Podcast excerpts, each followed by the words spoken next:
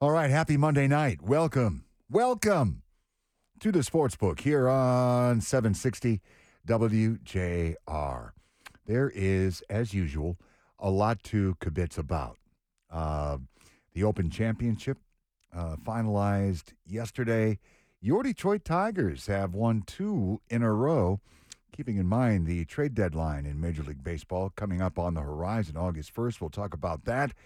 And uh, also, your Detroit Lions.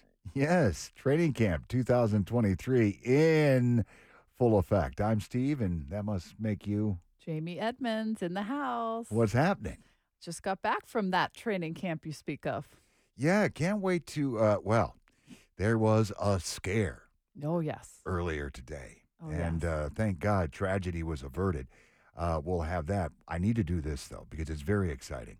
Uh, as always, we thank our presenting sponsor, Soaring Eagle Casino and Resort. Bunch of fine folks up there, and uh, you know they're always looking to better, and that's a hard thing to do. Yeah, uh, their visitor experience. But I think they they added something very very nice, and that is a Ruth's Chris Steakhouse. That's amazing. How about that? That is a great dining experience. That's one of those chains that's great wherever you go. It's excellent. Never ever, and I've been quite a few times. Won't bore you with the details. Have never left disappointed. I love a Ruth's Chris. So if it's up at Soaring Eagle and they have casinos, I mean, I was going to say slot machines. Of course they have a casino. Of course, but I'll tell you what. Um, all the more reason just to get a room and never leave. why would you? Why would you want to? Well, if you put all your money in the slot machine, you might have to leave eventually. Well, you know what is the don't mean to be simplistic roll of the dice Whoa. as far as that goes. Uh, but listen, this Ruth's Chris, eight thousand nine hundred sixty-five square foot location. Uh, new space features three main dining rooms, a luxurious bar and bar lounge, patio with ample seating, as well as a private dining room that can accommodate personal and family celebrations, business meetings, and a whole lot more. Uh, this has been going on for about a month and a half right now. Uh, business, as they say, is booming. Um, but, you know, when you consider, of course, it's a chain that just happens to serve its steaks on a 500 degree Fahrenheit plate. Well, okay, yes, it's a chain, but it's high end. And Yes. it always delivers. I love Ruth Chris. Uh, well, congratulations to uh, everybody involved. That is going to be a marriage made in heaven. All right. Uh, first things first. The final round of the 151st Open Championship at Royal Liverpool in beautiful Hoylake, England, uh, was played in just wicked, wicked conditions. I was telling my husband, is it ever just sunny and nice and pleasant there? Very rarely. but, you know, Jason Day's been playing golf for a long, long time. And after his round, tied for second, by the way, uh, he said it was the most drenched in a round of golf that he's ever been through. I don't like playing in the rain. I find it just so unenjoyable. I've got a simple rule. Want me to share it with you? Bring it. I will not tee off in the rain. Okay. I will play in the rain if the situation dictates. But teeing off, now it's got to be a substantial rain for me not to tee off. You know, Okay. a mist, I've been known to tee the off. threshold is droplets? Whatever. But what they were, de- and, and, you know, the caddies are so important in conditions like My yesterday. goodness. Just You're holding changing the glo- umbrella, the gloves, Oh. the jacket on, jacket off. You got to try and have as dry a towel as possible. Uh, but anyway, the moment belonged to Brian Harman. That's what I said. Brian Harman uh, came into the round with a five stroke lead. And here was a guy that's just going about his business. And I remember I was watching it live. After he hit his first tee shot, you heard somebody scream, hit it in the bunkers He- He did not have the crowd. at all, No. In fact, they were against him. which is difficult. Yeah.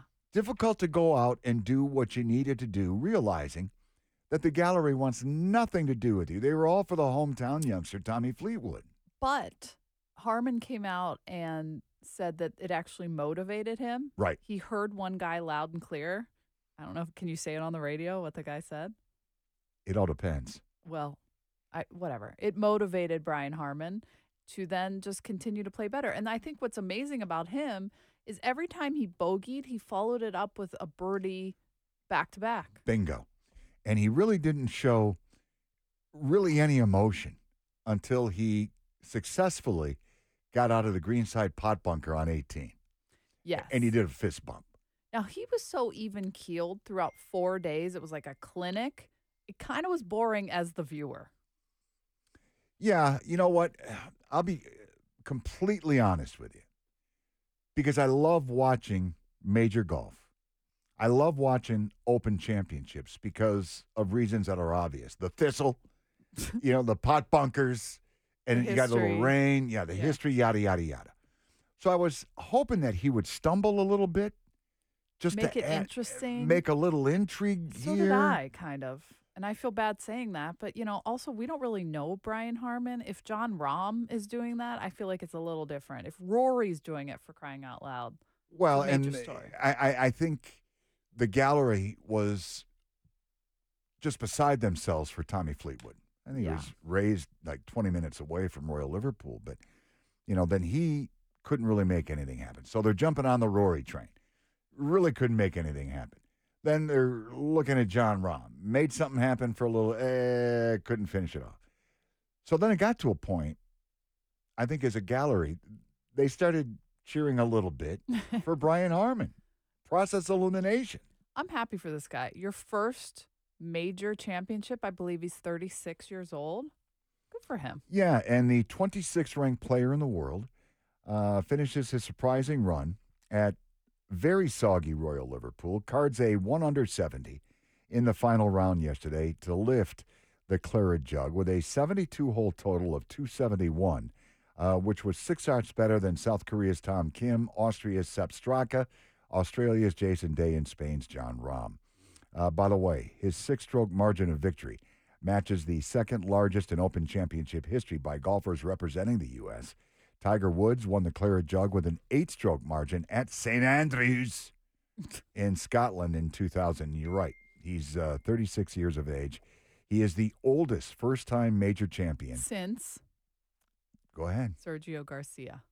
Was 37, winning the Masters in 2017. And a pretty nice payday $3 million. It's pretty nice. You know, he's a uh, former Georgia Bulldog. And they asked him, you know, what he was going to do after this amazing champion that is going to change his life. hmm He's going back to Georgia. Apparently, he just bought a brand new orange tractor. and he's got a lot of acres. I didn't hear that. a lot of acres of lawn to mow, and he's looking forward to it. Oh, I like that for him. Good for you, Brian Harman. Also, he might make the Ryder Cup now. So yeah, his life's changed. Yeah, as a matter of fact, uh, there is uh, a lot to report on that as far as uh, his hopes.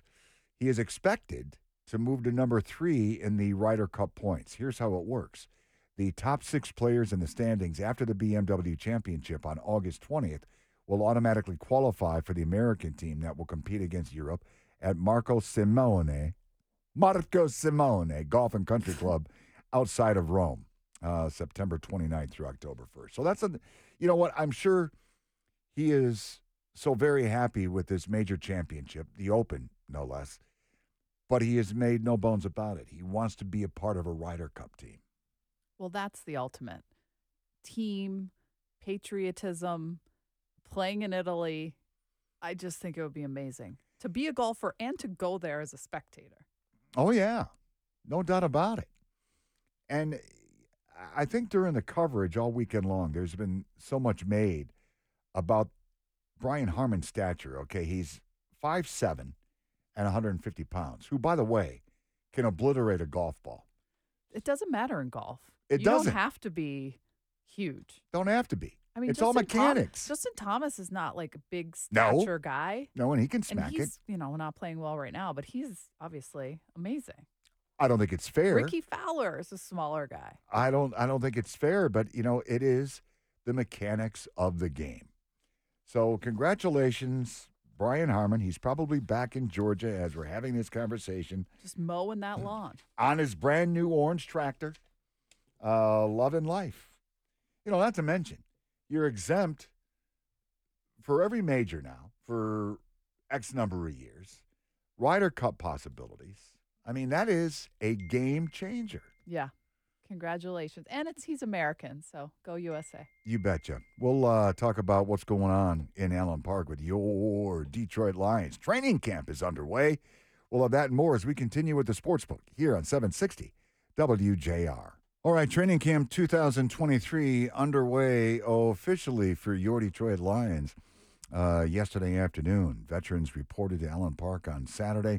Got things going yesterday, and uh, a couple of things. We find out uh, pretty much off the get go that uh, cornerback Emmanuel Moseley, who was brought in for all the right reasons to shore up the uh, pass defense, was placed on the physically unable to perform list. Okay, so we're dealing with that, Jamie. Right. Uh, then we find out uh, that DB CJ Gardner Johnson, uh, he went down uh, day two today of training camp. Oh my gosh. Day two. There are all those memes on social media. Why can't we have nice things? He was one of the Lions' biggest offseason acquisitions. He was brought in to revamp that secondary. Everyone's so excited. He said all the right things, you know, on day one. And then day two, he, you know, is falls down in a heap. Non contact. Non contact. And that is the absolute worst. He's very emotional. He probably thinks the worst. Yes. his teammates coming up to him, consoling him. He's carted off the field. And it was some tense moments throughout the day for Lions fans, Lions players. I'm sure that front office. Well, we were chatting earlier. Uh, you know, they're professional athletes for crying out loud. They're they're pretty much in tune with their bodies. So, you know, when you read the original report that he was very emotional, you're thinking, okay, that's great. That that's great. Right. He knows what's going on. Pack it in. ACL, Yeah. meniscus, maybe, blah blah blah. Uh, but let's just cut to the chase. An MRI on the aforementioned C.J. Gardner Johnson uh, showed that his right knee had no structural damage, listed as day to day. Oh my goodness. Ah. Exhale. Everybody exhale. You know, this is it though. I mean, what? They're going to be uh, covered in bubble wrap throughout No. training camp. And Taylor Decker spoke today and he was saying, you know, we understand this is part of our game and it totally True. stinks. It can happen. But as you ramp up for the season, this can happen. They all know it. Well, and the oh, well, one of the guys I felt really bad for was Aaron Glenn, Lions defensive coordinator, who was much maligned. You'll recall during Sure. the one and six start a year ago. Uh, some wanted uh, uh, the broom to be administered, uh, but he stuck to the fight, and the defense uh, certainly improved uh, as the uh, season wore on. And you're thinking, man, they go out. Brad Holmes, general manager, goes out, basically rebuilds the defensive secondary. And okay, we've got one guy on the uh, physically unable to perform list, and now this. So so far, it's a lot brighter than it could have been. Yes. I mean, everyone's exhale, exhaling. It's going to be okay. It seems like without structural damage, he's going to be ready for the season. Whether he participates in training camp or not, he knows what he's doing. He's a veteran. I was just uh, reading today uh, early training camp prognostication in USA Today.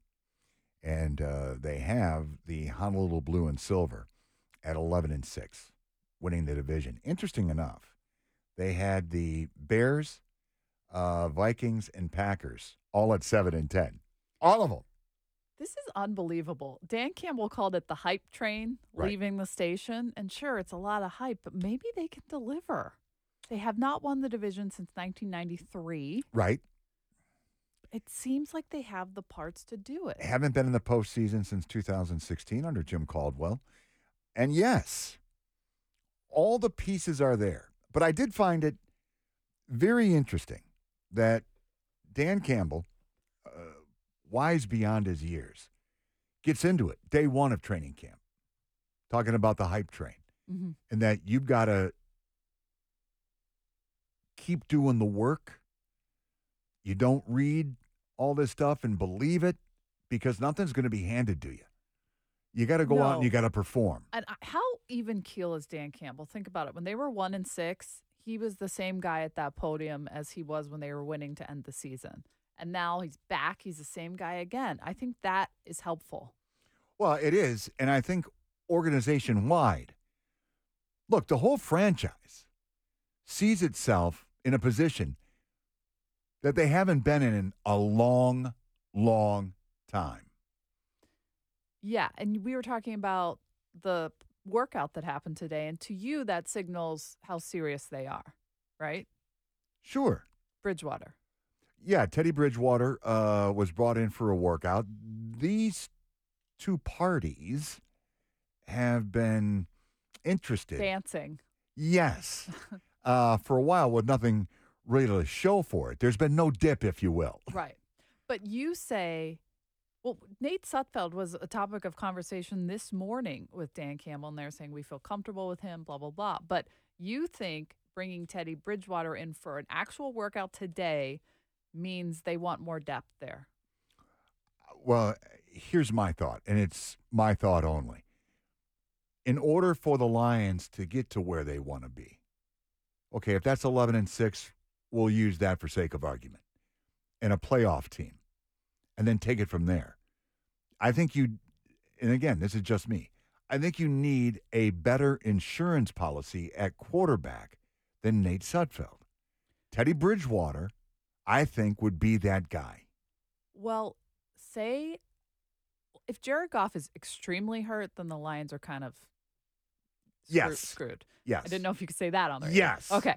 Um, if he's injured for a game or two, you need the quarterback, the backup, to win them games. And Teddy Bridgewater could be that guy. And that being said, we had uh, good friend Tim uh, Twentyman from DetroitLions.com on the Albom show a little earlier.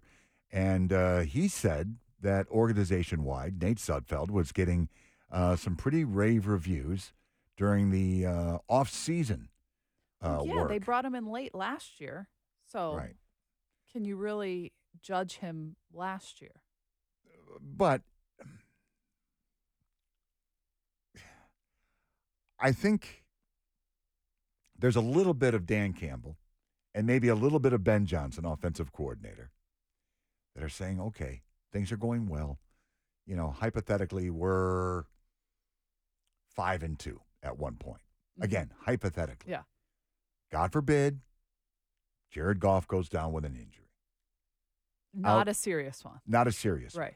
You need to keep the train moving in the same direction. are they truly happy with Nate Sudfeld coming in and taking over? You They don't bring say they are. you don't bring Teddy Bridgewater in for a, yet another workout right. if there isn't some semblance of thought that we need this guy just in case. I agree. So, and no disrespect to Nate Sudfeld. Right. you know, now the, the, the, question is, um, are they in a position to keep both? I don't, They've rolled with three quarterbacks before. and maybe in today's NFL, um, you know, because Hendon Hooker, you draft him. Okay, I get it. Everybody's excited. Uh, 6'3, 220. Forgot about Hendon Hooker. He was out there Yeah. Sunday. but they're going to be very, very careful Yeah. uh, with him as he comes, to the, you know, back to the knee. Um, so Nate Sudfeld, seven years experience. How much total playing time has he seen? I mean, back in his early days in San Francisco, saw some time. Um, nothing substantial of late. Right. So is Teddy Bridgewater more, I don't know, qualified? Well, I think he's, uh, you know, seen a little more playing time of late. And More he's been a starter. Yeah. Um, and I think he gives you a better dimension, if I can say it that way, than Nate Sudfeld. Well, I think he's more battle tested. Yeah, that's true. And obviously, the front office thinks the same. Otherwise, why was Teddy Bridgewater here? Well, again, you know, Brad Holmes, Dan Campbell, they're not going to bring in a guy like Teddy Bridgewater. Oh, and by the way, I think the interest has, has got to be uh, two sided because Teddy Bridgewater knows what the story is here in Detroit. Right. You know, Jared Goff's going to be the starter. End of story. Right. You're not coming in to start these games. Are you comfortable with that role? He, I guess, would have to be because I asked him the same question. Because if, if you've been a starter, as Teddy Bridgewater has been and has had success, at this point in his career, are you going to be happy being the backup guy? Maybe if this team looks like they're going in the direction that the hype train believes it is. The hype train, it's moving. Choo choo. Here we go. Uh, we'll talk Tigers. Uh, they've won two straight. How about that? And uh, Women's World Cup. Get your thoughts on that. We've got it all for you coming up here on 760 WJR. All right, welcome back into the sports book here on 760 WJR. Thank you very much again to our friends at Soaring Eagle Casino and Resort, uh, where you can go up there, have the time of your lives in top shelf accommodations, and uh, yeah, enjoy Ruth's Chris. It's up there right now. I love it. Wow. Let's do it. So when Monday Night Football starts, instead of betting beers, we're going to be uh, betting dinners at Ruth's Chris. You owe me a steak. That's living. yeah. Uh, all right. Uh, good news from the ball yard today. Uh, remember, the Tigers and Giants supposed to tangle at Comerica Park last April. Uh, they did, uh, but one game got rained out. It was made up today. The uh, Giants coming off a long road trip. How happy do you think they were to make a pit stop in Detroit? Yeah. Especially today. Uh, well, it turned out to be a wonderful afternoon um, and didn't work out for the Giants. They fall to your Tigers 5 1. Uh, some highlights here Spencer Torkelson, he had an RBI to go along with two hits. Kerry Carpenter, honest ball player, isn't he? Yeah. And he's getting some looks from, you know, the rumor mill. Oh, he sure is. a couple of hits to go along with two RBI. Zack Short, a two run shot in the eighth. Again, Tigers win at 5 1. They have now won two in a row. And yes, the trade deadline coming up on August 1st. And I got to tell you, I am very, very interested to see what uh, Scott Harris does uh, from this uh, Tigers personnel deal. Because uh, right now, all we've got, James, is the rumor mill Right. and you're hearing names uh, like Kerry Carpenter, um, Alex Lang, Jason Eduardo Foley. Rodriguez. Who's that? Foley, Yeah, Rodriguez, Lorenzen. I mean, it's all what Scott Harris wants to do. Like, who is important to keep? Who can you get something for? I think Eduardo Rodriguez, who has this opt out, he's got to be gone. yeah. You know, unless I I think the only offset to that is if Eduardo don't know the guy, if he went to AJ Hinch and said, "Look, I want to be a part of whatever's going on here. I like it here. My family likes it here." Now that's a possibility. I suppose, but I think not. No, probably not. When you go to the highest bidder. But as it stands right now, and this is where the plot thickens, because here we are, uh, just about late July, and the Tigers are 46 and 54. But again, they're in a very poor division. They're only six and a half games out of first place. The wild card ain't happening. So there is a chance, maybe remote, that they win the American League Central. I think that ship has sailed. That's where I'm at. All right. Myself as well. But I'm just saying, you know, you're six and a half games out with a lot of baseball to go. A lot of baseball to go, except you have this darn trade deadline coming up where you have to decide now. And I think Scott Harris is looking at this team. They're not going to make any kind of run. Even if they would sneak in, that's not what he wants for this team. So he's going to do what's best for them long term. No, but I think what makes his job a little more difficult is if they do make a run. Now, what do you do? But they would have had to have done that right now, and they're not. Uh, good outing, by the way. I forgot to mention this. Tarik Skubal, five innings of work, uh, still on somewhat of a pitch count. Uh, just gave up two hits, struck out nine. That's And- good news. Yeah, that is outstanding news. As a matter of fact, the bullpen, Cisnero, Holton, and Foley come on uh, and get the job done. So, uh, you know, now uh, to your point, uh, you have a little bit harder schedule uh, coming up here uh, in the next couple of weeks. As a matter of fact, you've got three with the Los Angeles Angels. And that being said, with the trade deadline, the series, by the way, will start tomorrow night through Thursday. Shohei Ohtani. Have you read?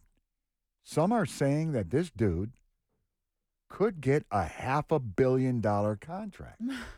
I can't even wrap my head around that number. These contracts in sports. You know, But he's unlike anybody else ever. that I've ever seen. Yeah. You know, So uh, does he deserve it? The market says he does. he deserves it if somebody pays him. If somebody's willing to pay. Yeah. Yeah. I've made the analogy before that uh, uh, Roadhouse, whatever, where curio cabinets, if this went to auction, it would bring $1,600. It's worthless unless somebody gives you $1,600 or whatever. Yeah. I mean, Like and- those shows with the what's it called? Antique yeah, Roadhouse? yeah, Antique Roadshow. Yeah, i- i- okay, at auction, it could bring, but, you know, Shohei Ohtani, he's going to want top dollar. Now, I don't know. A half a billion dollars is a lot of money. For me and you. All right, who can afford that, though, in Major League Baseball? The Dodgers? The Yankees? Stanks? Ugh. Yeah, the bigger teams. Well, Tigers, no. They get uh, three against Ohtani and the Angels, and then three. They go back on the road to face the uh, Miami Marlins, who are all of a sudden above 500 ball club. I think there are positives within this Tigers team to look toward the future. Torkelson is turning a corner. He's got 15 home runs. His name's been mentioned. I know. It's if Scott Harris sees future with Spencer. But I think, you know, he's turning a corner. He has 54 RBI, 15 home runs, and we're only, you know, halfway done with the season. Is he a 30 home run scorer? I think he could be. Yeah. I think the thing about Torkelson, and I, I think I said this last week, and I'm going to stand by my story. There's no doubt that he's swinging a better bat than he did Yes. last year. There's no doubt about it. It's defensively the faux pas that irk the living you know what out of me hmm and can't have it. Now, there's a chain of thought that Scott Harris didn't bring him into the organization. So, you know what? What can you get for Spencer Torque? I, I- would imagine you could get a little something, something. Right. So does Scott Harris want to keep him around, see what potential he has, or does he not see it? Hmm. This is what's so compelling because the three game series against the Marlins will take you right to that August 1st trade deadline.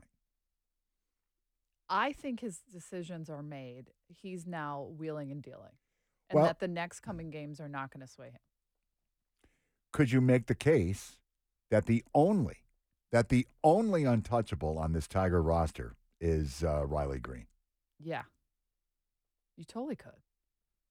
Well, the great Lynn Henning, been covering the uh, Tigers forever. I think uh, that's where he's throwing his hat. He said Riley Greene is the only untouchable. Yeah. Yeah. I mean, I could see it too. And uh, and Miguel. Yeah, okay. untouchable because what are you going to do with him? Yeah, that's going to be an interesting story too. Uh, Mickey wants to be uh, part of the front office. All right, Mig, sure. you gotta you gotta commit, man. You got to come into the office Every day. Every day, yeah. not one of these deals where I'll see you two days a week or whatever. We saw Al Kaline do it. We saw Willie Horton do it. Yeah. And uh, you know, if you want to do it, I'm I'm sure that they'd be all ears. Well, he is still a big draw. Max Clark was just here this past weekend and he Oh, yeah. talked to Miggy and he was all giddy about talking to Miggy. So having the future Hall of Famer around your organization might be a good thing. Well, we'll uh, have to wait and see. But uh, Tigers take care of business and uh, get the 5 1 win over the uh, Giants today. Uh, don't get me started on Javi Baez. Um, hitting 226 right now. Did you see the defensive faux pas Sunday? Yes. Yes. Ninth inning. Really? I mean, is this benchable again? I don't. Where are we? He didn't start today. I just uh, can't figure the dude out. And you know, so once- hot and cold. well, once we got him, I had several former Cubs fans call and say, "Okay, good luck. You're really gonna like this guy." And then he shows signs of There are flashes. competency, Yeah. and then there's times that even a routine throw to first becomes adventuresome. I know. It's- Well, the at bats are also quite a show. swing at anything and everything over and over again. Yeah, hitting uh, Carlos Correa is not doing that well. Remember, everyone wanted him. right, right. No, So- it's a wash between those Right. two, to be honest. Two thirty-two. But you know, you look at a guy like Zach McKinstry. I think he's an honest ball player. Do you? Yes. Uh, Zach hitting 242, uh, 23 RBI, seven home runs. Matt Vierling. I think he's an honest ball player. He's heating up. Uh, right now, 266. Riley Greene, the only Tiger at 300 or better. He's at 309 right now. Uh, Eric Haase.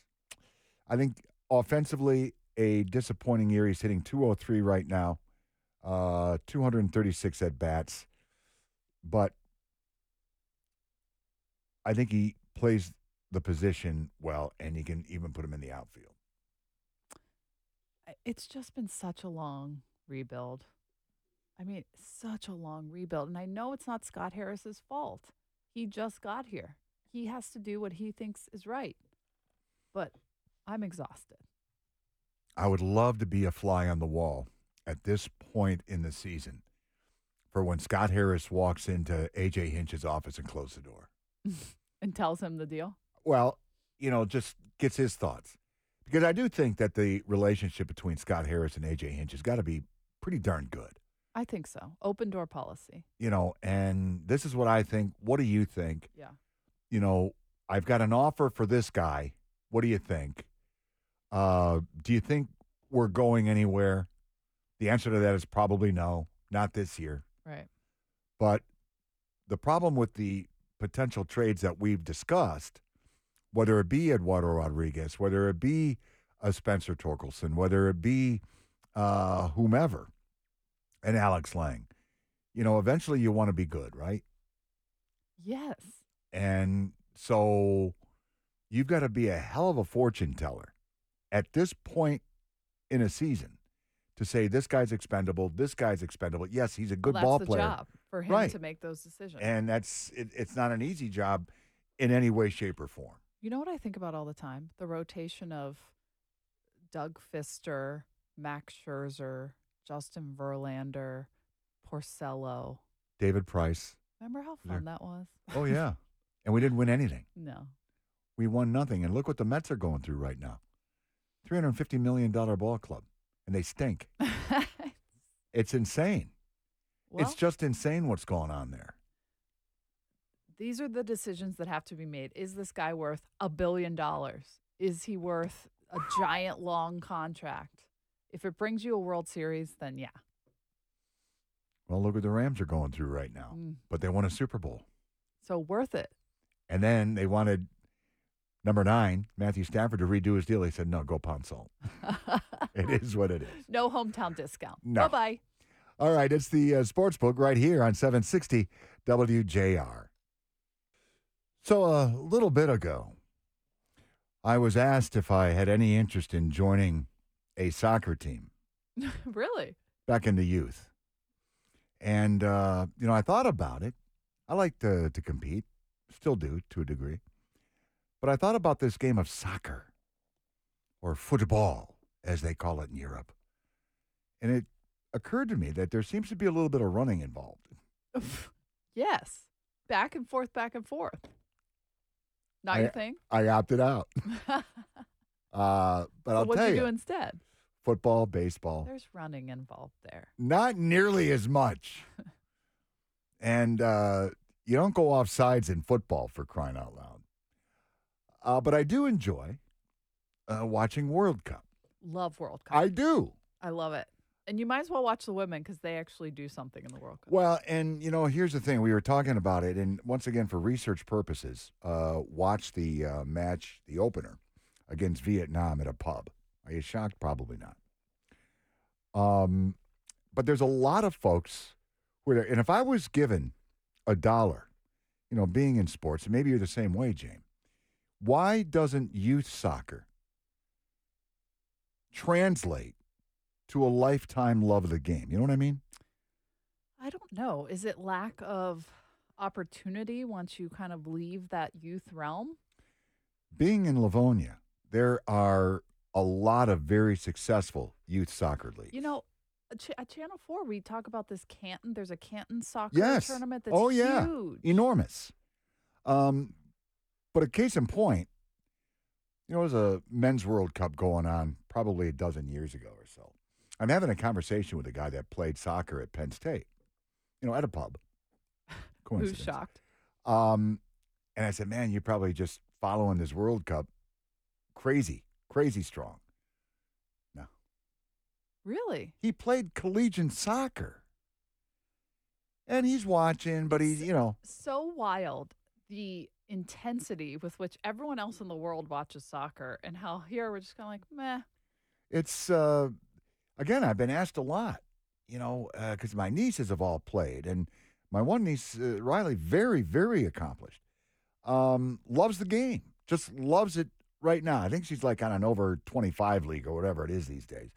Um, but in America, I think there are a lot of people that watch Women's World Cup, which is going on now. But to get up on a Saturday and watch a European match, No. that ain't happening. Although interest in soccer right now is pretty big for Americans, at least. Lionel Messi Wow. is playing for Inter Miami and had the game winning free kick, and it sort of went viral. That was a heck of a goal. Yeah. It was, I, I, I can't believe there's human beings that can do that. And Oh, the and- place was going nuts. So there are certainly, and look at DCFC. They pack that place in Hamtramck. Yeah, they do. And, uh, you know, I'm not saying that there's no following to soccer. It's just niche, like it's smaller. Uh, Yeah, but you know, and quickly about Lionel Messi, he told the Saudis, "Take your billion, and uh, I'm just going to go to Miami." Easy to do when you're as rich as he well, is. yeah, Yeah. He, you know, he's not clipping coupons either. uh, but the Americans uh, open up with a three 0 uh, win over Vietnam. Vietnam, quite frankly, their goalkeeper was playing extremely hard. Many thought that this is going to be a blowout because the Americans are favored. They're on their quest for a three-peat. It would it would have been if it wasn't for their keeper. She she had some game, but then the Vietnamese kind of were playing like they just were happy to be there. As a matter of fact, the coach said They said didn't have a shot on goal. they didn't. Uh, they were trying to prevent tragedy, Yeah. so it was like all this defensive struggle. But the coach is like, "Oh, we're not worried about first. We're thinking about our first goal. We're thinking about this. We're thinking about that." They're just happy to be there. Well, now it's a different deal because uh, up next, 9 o'clock Wednesday night, uh, it's the Netherlands. Uh, will be their third consecutive tournament following the 2021 Olympics and the 2022 Euros with a new head coach.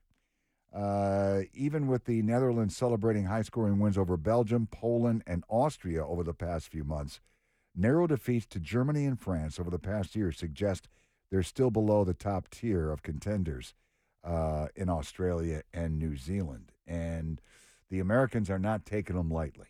This is going well, to you be. can't because everyone wants to take down the American team. This is a rematch of the 2019 Women's World Cup final against the Netherlands, so it should be a good one. Well, you know, it's uh, it's interesting, you know, how, you know, this Sophia Smith. Again, I, I, I tapped into my niece and her expertise for uh, this valuable nugget of information. I asked her, this Sophia Smith, was she considered to be a really, really, really good talent going into World Cup? And she said, absolutely, without a doubt. And she's 20, 21 years old. And that's, I think, how special this American team is.